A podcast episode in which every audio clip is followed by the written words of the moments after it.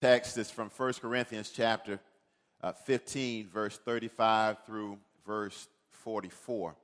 1 Corinthians chapter 15, verse 35 through 44. And it says, But some will say, How are the dead raised? And with what kind of body do they come? You fool, that which you sow does not come to life unless it dies. And that which you sow, you do not sow the body which is to be, but a bare grain, perhaps of wheat or something else. But God gives it a body just as He wished, and to each of the seeds a body of its own. All flesh is not the same, but there is one flesh of men, and another flesh of beasts, and another flesh of birds, and another of fish. There are also heavenly bodies and earthly bodies, but the glory of the heavenly is one, and the glory of the earthly is another. There is one glory of the sun, and another glory of the moon, another glory of the stars for stars differ from star, for stars differ from star in glory. So also is the resurrection from the dead. It is sown a perishable body, it is raised an imperishable body. It is sown in dishonor, it is raised in glory. It is sown in weakness, and it is raised in power.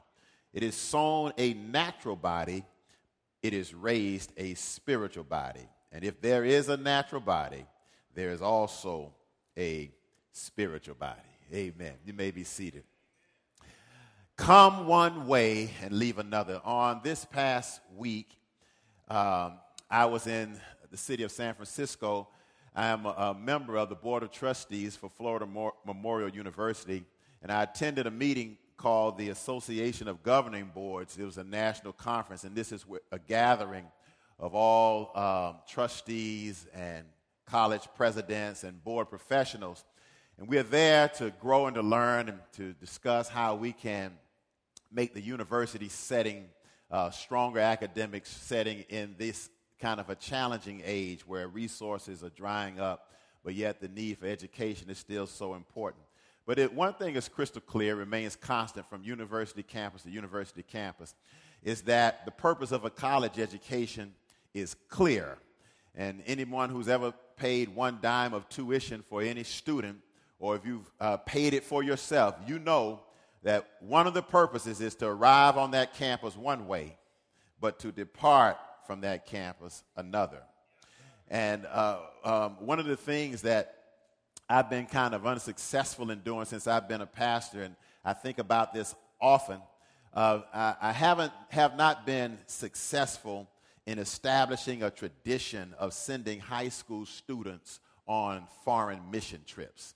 One of the things that I constantly cast as a vision, we haven't got it down yet, but we're working on it, is that we want all of our high school students to have at least one foreign mission experience before they graduate from high school. And it, it is so important, it's vitally important for American students to travel abroad and to serve others. And if it is truly and authentically a missions experience, uh, they will always enter into that country one way, but they will depart another. You know, God designed life to be a series of transformations. We arrive, and anyone who's given birth or watched the child come into the world, we arrive with a focus on the physical but through a series of transformative experiences, we are to leave here with a focus on the spiritual. Uh, now, most of us are rigorously resistant to change. Somebody ought to say amen. Yeah, most of us abhor and detest change of any kind. And no matter how beneficial the change might be, uh, change always means the death of something. Uh, thus, the tension with the resurrection. The resurrection means that something must die. The resurrection means the abandonment of the belief in the preeminence of the physical and embracing the preeminence of the spiritual. Resurrection means arriving here dead in our trespasses and sins and departing alive in Jesus Christ. And because Jesus defeated death, death is no longer for the Christian viewed as an impediment. Death has become an indispensable part of the process. In other words, death is a symbol of everything that validates our fears. But we don't overcome fear by denying fear.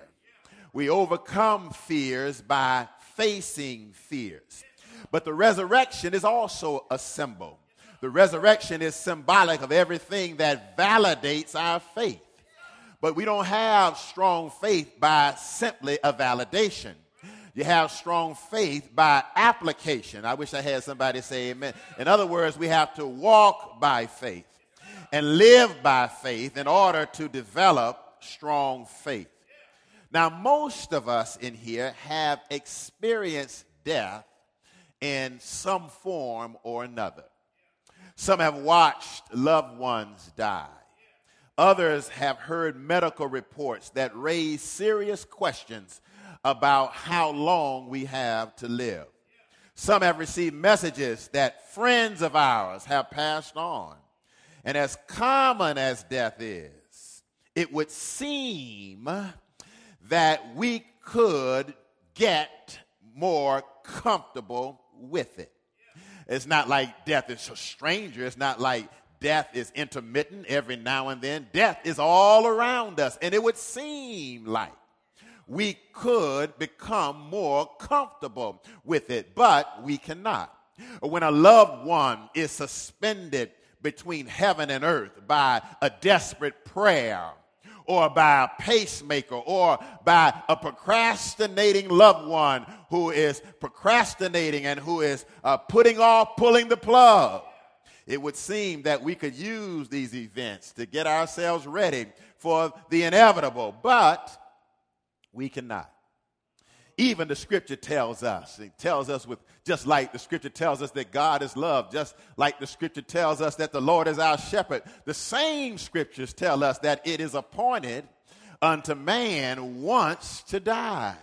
Therefore, it's not a surprise. It's not something that God sort of slips in on us unexpectedly at the last minute. We are fully aware that death is around us and near us. We see it, watch it, and we also know that our own lives will eventually succumb to death. Looks like we could get used to it, but we can't. So this morning, if only for a brief moment, and for your worksheets, I want you to ponder the impermanence of your physical body. Yeah, I, I, want you to ponder. Uh, I, you, you look good and you're in shape and you're eating right and uh, all of that. But I, I still want you to think about, I want you to ponder the impermanence of your physical body. Listen, no one is so special that he or she can avoid the inevitable collision with death the combination of all of your wonderful attributes, your strengths, your intelligence, your gift for gab cannot talk your way out of an experience with death.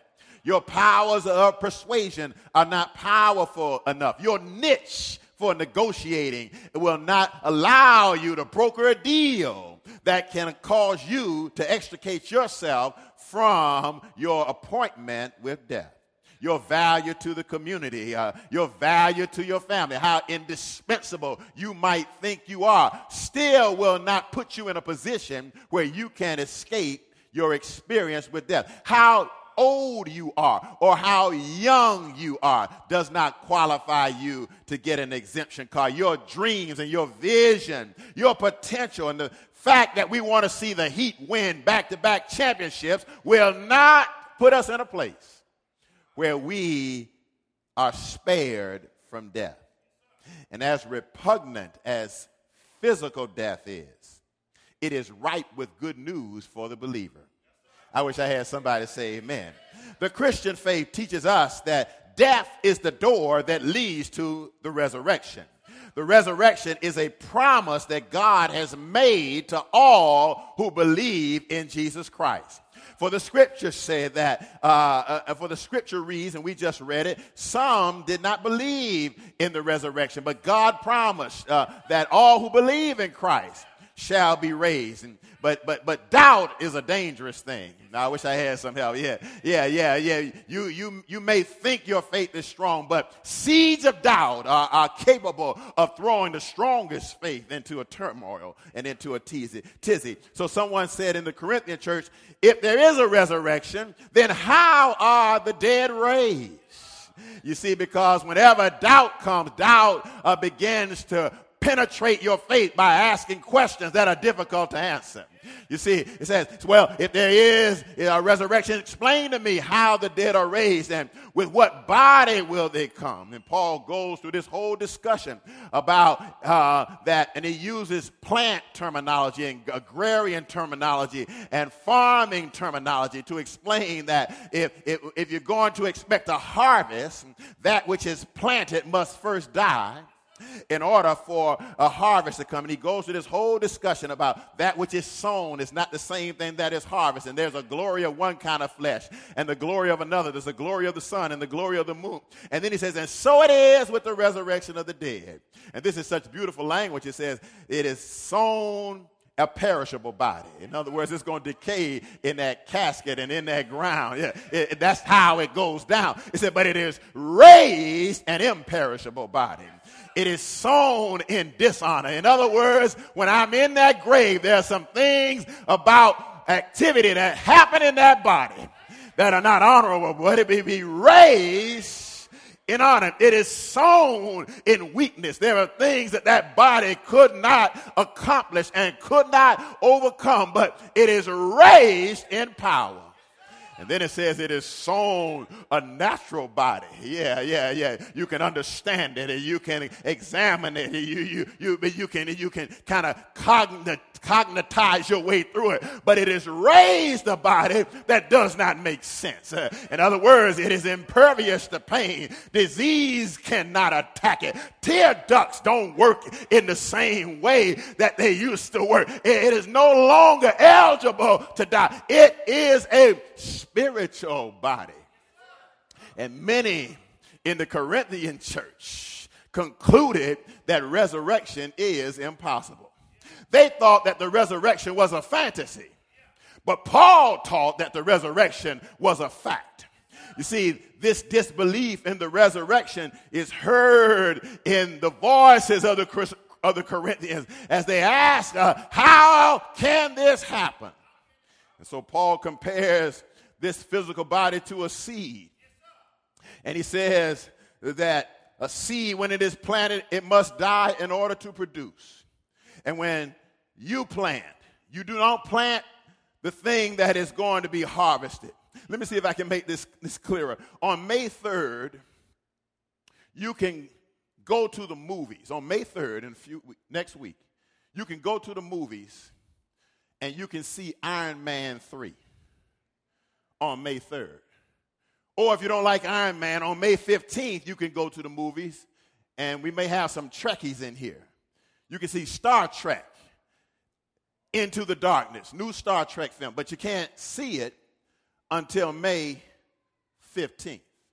And on May 24th, for those of you who like The Rock and Vin Diesel, you can go see Fast and Furious 6. But you can't go to the movies now and see any of these. But what you can do, you can go to the movies or you can go on the internet or you can go on your television. And what you can see is a trailer. I wish I had somebody who understood. You, you can see what we used to call back in the day the preview. And so, if you are uh, you you like Star Trek or if, if you like Fast and Furious, uh, you can see the trailer. Now, the trailer is a peek it's a glimpse. It's not the movie itself. It's not the real thing. It's not the totality. It's not what the movie producers intended for you to watch. It is a peek, a glimpse at what is to come. In other words, it's a seed to get you prepared, to get you interested in what they actually have created for you. It is a preview. And if we should die in Christ, the promise is a resurrection. Now, this life that we live is supposed to be a sneak preview.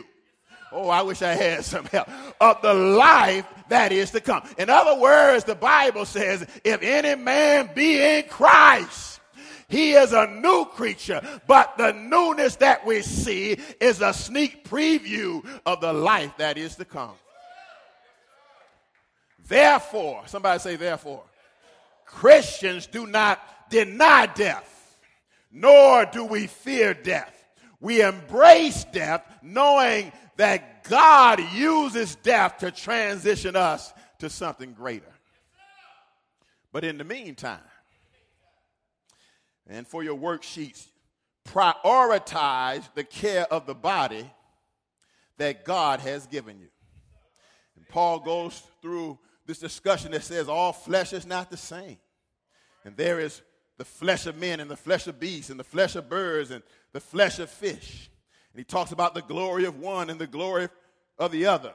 And so he's saying this that though this flesh is temporary, it is not designed to be wasted. I wish I had some help in the house. The promise of the resurrection is not licensed to neglect the body. Have you ever known people who waste stuff because they know they can get another one? Y- y'all not with me today, are you? In, in other words, God does not want us to waste this body just because there's a promise of another one to come. This body is very important because it is within this body that God dwells. 1 Corinthians chapter 3 verse 16 says this that your body is the temple of the Holy Spirit.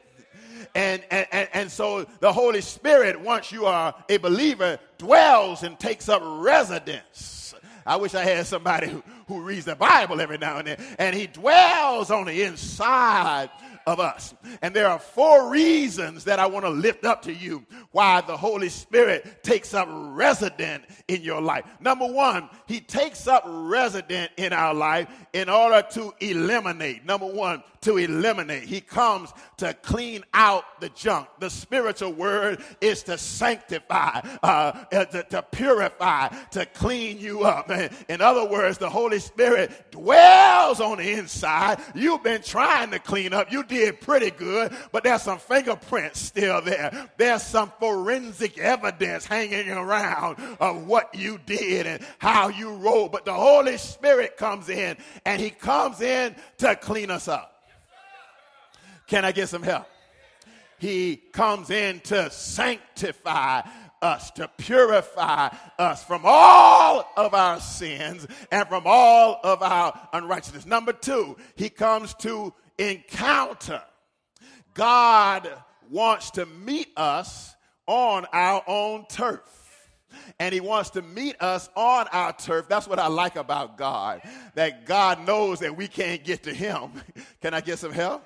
And so he comes to us and he gets as close as he possibly can by dwelling on the inside of us and meeting us where all of our struggles and all of our difficulties and all of our challenges and all of our temptations, he comes right into the center of the war zone and he dwells right there with us. And why does God come to encounter us? God is not trying to get to know you because God already knows you. He knows how many hair are on your head. He knows the size of your feet. He knows how many times your heart beats per minute. He knows you're going in and he knows you're coming out. My grandmother said he made us and he knows all about us and he's been with us from our early existence up until this present time. God is not trying to get to know you. God already knows you. But what God is trying to do is introduce himself to you. He wants you to get to know him. Yes, yeah, God wants us to know who he is. And just like he loves us, he wants us in turn to also love him. So God dwells in us to eliminate. He dwells in us for an encounter. Then he dwells in us to energize us. He dwells in us to give us power. There's a song we used to sing, and there's a lyric in that song that says, I am weak, but thou art strong.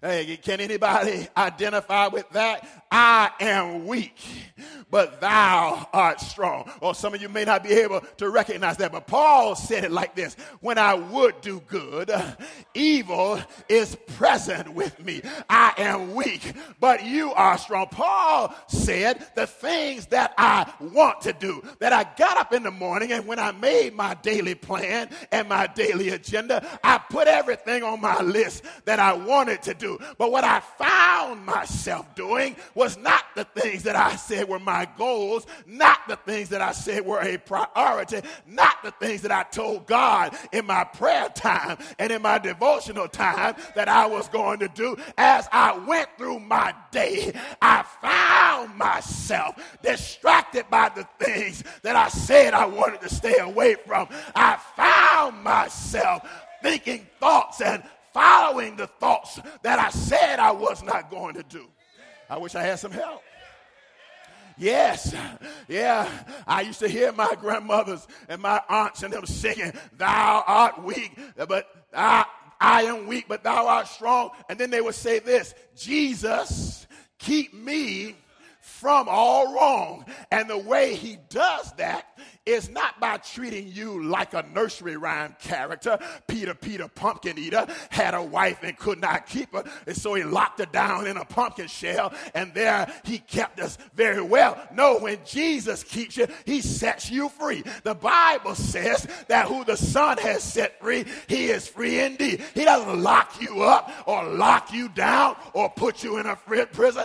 The way Jesus uh, uh, works with you, he sets you free, but he puts puts his power. I wish I had some help. He puts his power on the inside of you. And what power will do, it will help you resist. And when it does not help you resist, it'll help you recover. Power is for two purposes.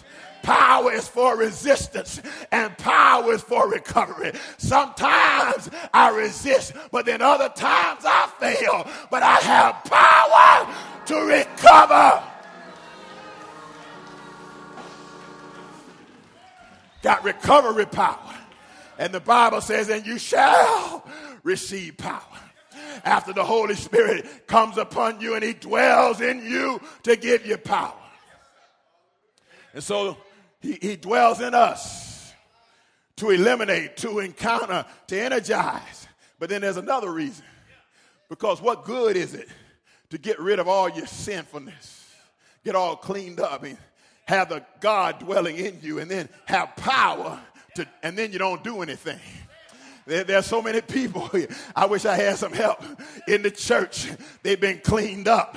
They don't do what they used to do, Brother Ray. They've been cleaned up. They have an encounter with God. They have power to resist and power to recover. But there are too many people who are cleaned up and who have been in the presence of God and who have the power of God that are sitting down on God. And God comes to engage us. In other words, God does not want this body to be useless. He wants this body to be fully engaged in what he calls the kingdom of God. God wants us, somebody say us. He wants us to make disciples. As a matter of fact, we need to stop praying these prayers. God going to the hospital. God ain't going no hospital unless you go to the hospital. God going to the prison. God ain't going to the prison unless his people going to the prison. God feed the hungry. God, that's our assignment. He has cleansed us and he has filled us and, and he lives with us in order that we might be engaged in his work. God did not save you and sanctify you so that you can find a seat in a sanctuary. I wish I had some help. God saved you and sanctified you so that he could use the sum total of all your skills and gifts and time and talent and abilities to do something in the kingdom of God. God wants us to make prayer warriors. God wants us to make serious servants. God wants us to provide a home for the homeless and food for the foodless. God wants to use us.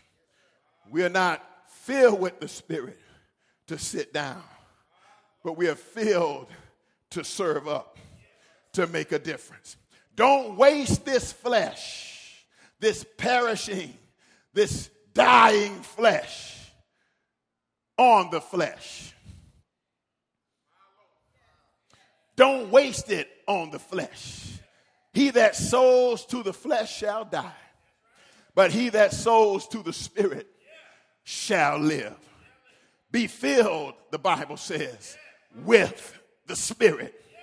Bear in your life the fruit of the spirit if you are filled with God, somebody ought to be consistently encountering in you love and joy. Wipe that frown off your face and that bitterness off your lips and them frowns off your brow. You ought to have some joy, ought to be some peace in your life. I mean, not no regular peace. I'm talking about a peace that passes all understanding, a kind of peace that make people wonder how in the world can you go through what you're going through without slapping somebody upside the head about catching a case, uh, about without cussing somebody out. How do you do it? Because God's Spirit dwells in me and I am bearing His fruit.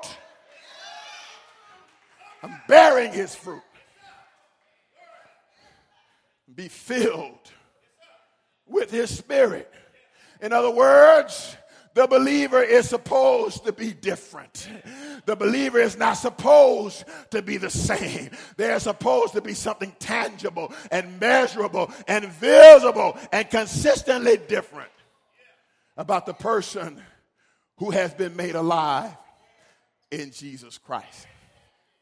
Finally, for your worksheets, prepare for the body that God has prepared for you you want to prepare for the body that God has prepared for you. Paul says there is a natural body. He said, but there is also a spiritual body. I have something somewhat embarrassing that I want to share this morning. It's, it's kind of it's embarrassing to me, but I'm going to share it anyway. A few weeks ago, I was scheduled to attend a meeting in Orlando. And I purchased a ticket, Spirit Airline, to catch the 7 o'clock flight, Fort Lauderdale to Orlando. My armor bearer, George Denbo, dropped me off at the airport at 5:45 a.m. I was through security by 6:15. If this is the door that leads you to the plane. This section where people were waiting in order to board was filled with people. So, what I did, I crossed over the aisle and I sat over on the other side of the aisle and I'm waiting for it's time to board. While I'm waiting, I pull out my laptop. I connect to the internet and I begin to read some reports. And I got so caught up in the reports that I failed to hear the agents in the terminal call for the boarding of the plane. And when I looked up, the clock said 7:58. I throw my laptop in the bag, pull my cords out the wall, run over to the door to board the plane, but the door was closed knowing, listen, knowing that the time was short, I failed to prepare to depart. And as I stood there, some other passengers came running, people came running, and they ran and they saw that the door was shut. Some started cussing. They were cussing out the employees there at the airport. Some furiously demanded to see somebody in authority, somebody with power, because they said, There is the plane right there. It has not left yet. Somebody can open the door and let us on. But the attendant indicated that they could not and that it was too late. Once the door was closed, it could not be opened again. Some yelling, some cursing, some appealing to see somebody in a higher authority. But I simply walked out of the airport, caught me a cab, and came home. And the reason I walked out, because I had read the airline policy that said that you are to arrive at least two hours before the plane departs. The reason I just walked out and called me a cab and came home is because I had read the airline policy and that, that boarding takes place about 30 minutes before the plane takes off. The reason I just grabbed my stuff and walked out and got in a cab and went home was because I have seen this over and over and over again. And before you ever get on the plane, somebody announces not one time, not two times, but three times that it's time to get on the board. Uh, section one come, section two come. I know that this is what, as a matter of fact, they even go another level and they look at the passenger list and they call your name and they say, Mr. Lomax, if you're anywhere, it's time to get. But I was so caught up in what was going on right now that I didn't prepare myself for what was prepared for me. Listen, I knew the airline policy. I knew that once that door was shut, they weren't going to open that door. See, death is a closed door, it cannot be reopened. And we must prepare ourselves for what is going to happen after death. Now, how do we prepare ourselves? Let me see if I can walk us through this. Come on, everybody stand on your feet, if you will. How do we prepare ourselves? If you play softly, how do you prepare? Listen, you prepare for a flight by being in destination mode.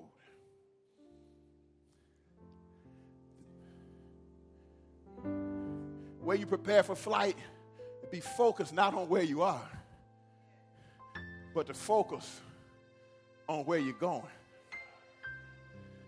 We prepare for death by being in resurrection mode. Let me read this scripture to you that tells you what resurrection mode is. Listen, it says, The body that is sown is perishable, but it is raised imperishable. That's resurrection mode sown in dishonor, it is raised in honor. It is sown in weakness, but it is raised in power. Resurrection mode. He does a comparison. Where you are, where you're going.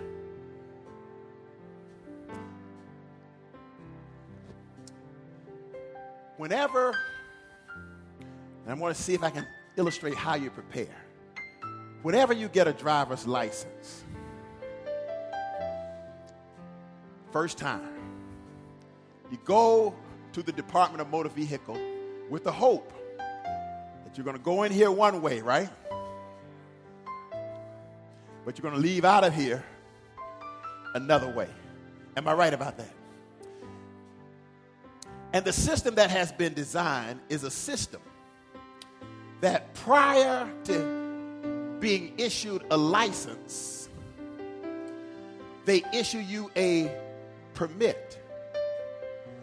And what this driving permit does it allows you, or let me say, it authorizes you to do the same thing that a licensed driver can do.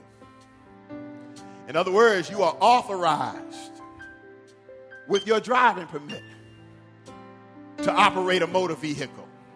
And, and, and, the, and the purpose of the authorization is so that you might practice everything that you are going to do once you get your license. In other words, you prepare for the license by practicing and improving your driving skills. And you are authorized to operate the motor vehicle and practice and look like a driver until you get your license. Now, once you receive salvation, you are authorized to practice everything that leads to life and godliness. Now, I'm going to tell you something. You're not going to have it all down pat. Somebody say amen. Just like when you have your driving permit, you're not going to be an expert driver yet. Am I right about that? But, but you're going to get better and you're going to improve. And even when you get your license, you're going to make some wrong turns and you're going to make some uh, uh, some hasty errors. But but but but what you have done, you have already begun before you got your license to prepare for. In other words, this is what Paul is saying: the body that is sown perishable is raised imperishable. Perishable. So right now, you want to start living like you're going to be around a long time. Yeah, right now, the way you live your life right now, you want to live it in such a way that I'm going to be here. It says also, it is sown in dishonor, but it is raised in glory. In other words, you want to live your life to the glory of God. Start practicing what that is and how to live my life to the glory of God right now. How to give God honor in everything that I do. To, to do nothing that would bring shame and dishonor to God. I want to be in practice mode right now. Are you feeling me? And then it says, it's sown in weakness, but it is raised in power. So, right now, you practice power, you live powerfully, you walk powerfully, you speak powerfully. As a matter of fact, the Bible says this be strong in the Lord and in the power of his might. Several times uh, God says to Joshua these words Be strong and of a good courage. Paul says this that God has not given you a spirit of fear. Look, but of power and of love and of sound mind means that you got good sense. You, you begin to practice. Listen, everybody's not going to like that about you. People like you weak. They, they like you unstable. They like you double minded. But begin to walk as a powerful person. I am the head and I'm not the tail. And I'm blessed in the city and I'm blessed in the field. And God is with me wherever I go. You begin to practice it. Practice it right now. And then every time you mess up, pull out one of those passages of scripture. Behold, now we are the sons of God.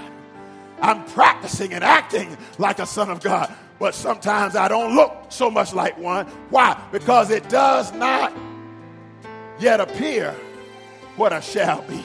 I'm not totally fixed up yet, but I'm on my way. Don't let anybody crush your spirit rob you of your authorization because you fail and because you stumble and because you mess up. But you know that when you see Everything you've been practicing, you're going to get your permit taken away from you. And you're going to get your license. You're going to get your spiritual body. And everything you've been practicing is going to come together perfectly when you see Him face to face. You see, if you practice telling the truth, it's going to be so comfortable when you get your spiritual body. If you practice forgiveness now, when you get to heaven, you won't want to bring up no old stuff. Are y'all with me? That's why the former things have been passed away because we've been working on by the power of God, walking in our newness. Yeah. Resurrection. We come into this experience one way, but by the power of God, we're going to leave out another way. Clap your hands if you will.